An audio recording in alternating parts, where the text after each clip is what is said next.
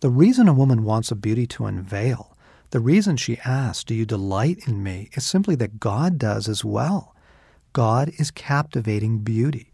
As David prays, one thing I ask of the Lord, and this is what I seek, that I may gaze upon the beauty of the Lord.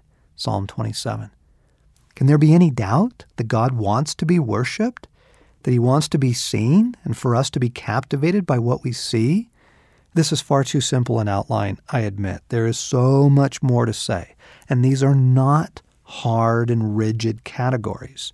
A man needs to be tender at times, and a woman will sometimes need to be fierce. But if a man is only tender, we know something is deeply wrong. And if a woman is only fierce, we sense she is not what she was meant to be. If you look at the essence of little boys and little girls, I think you'll find I'm not too far from my mark strength and beauty.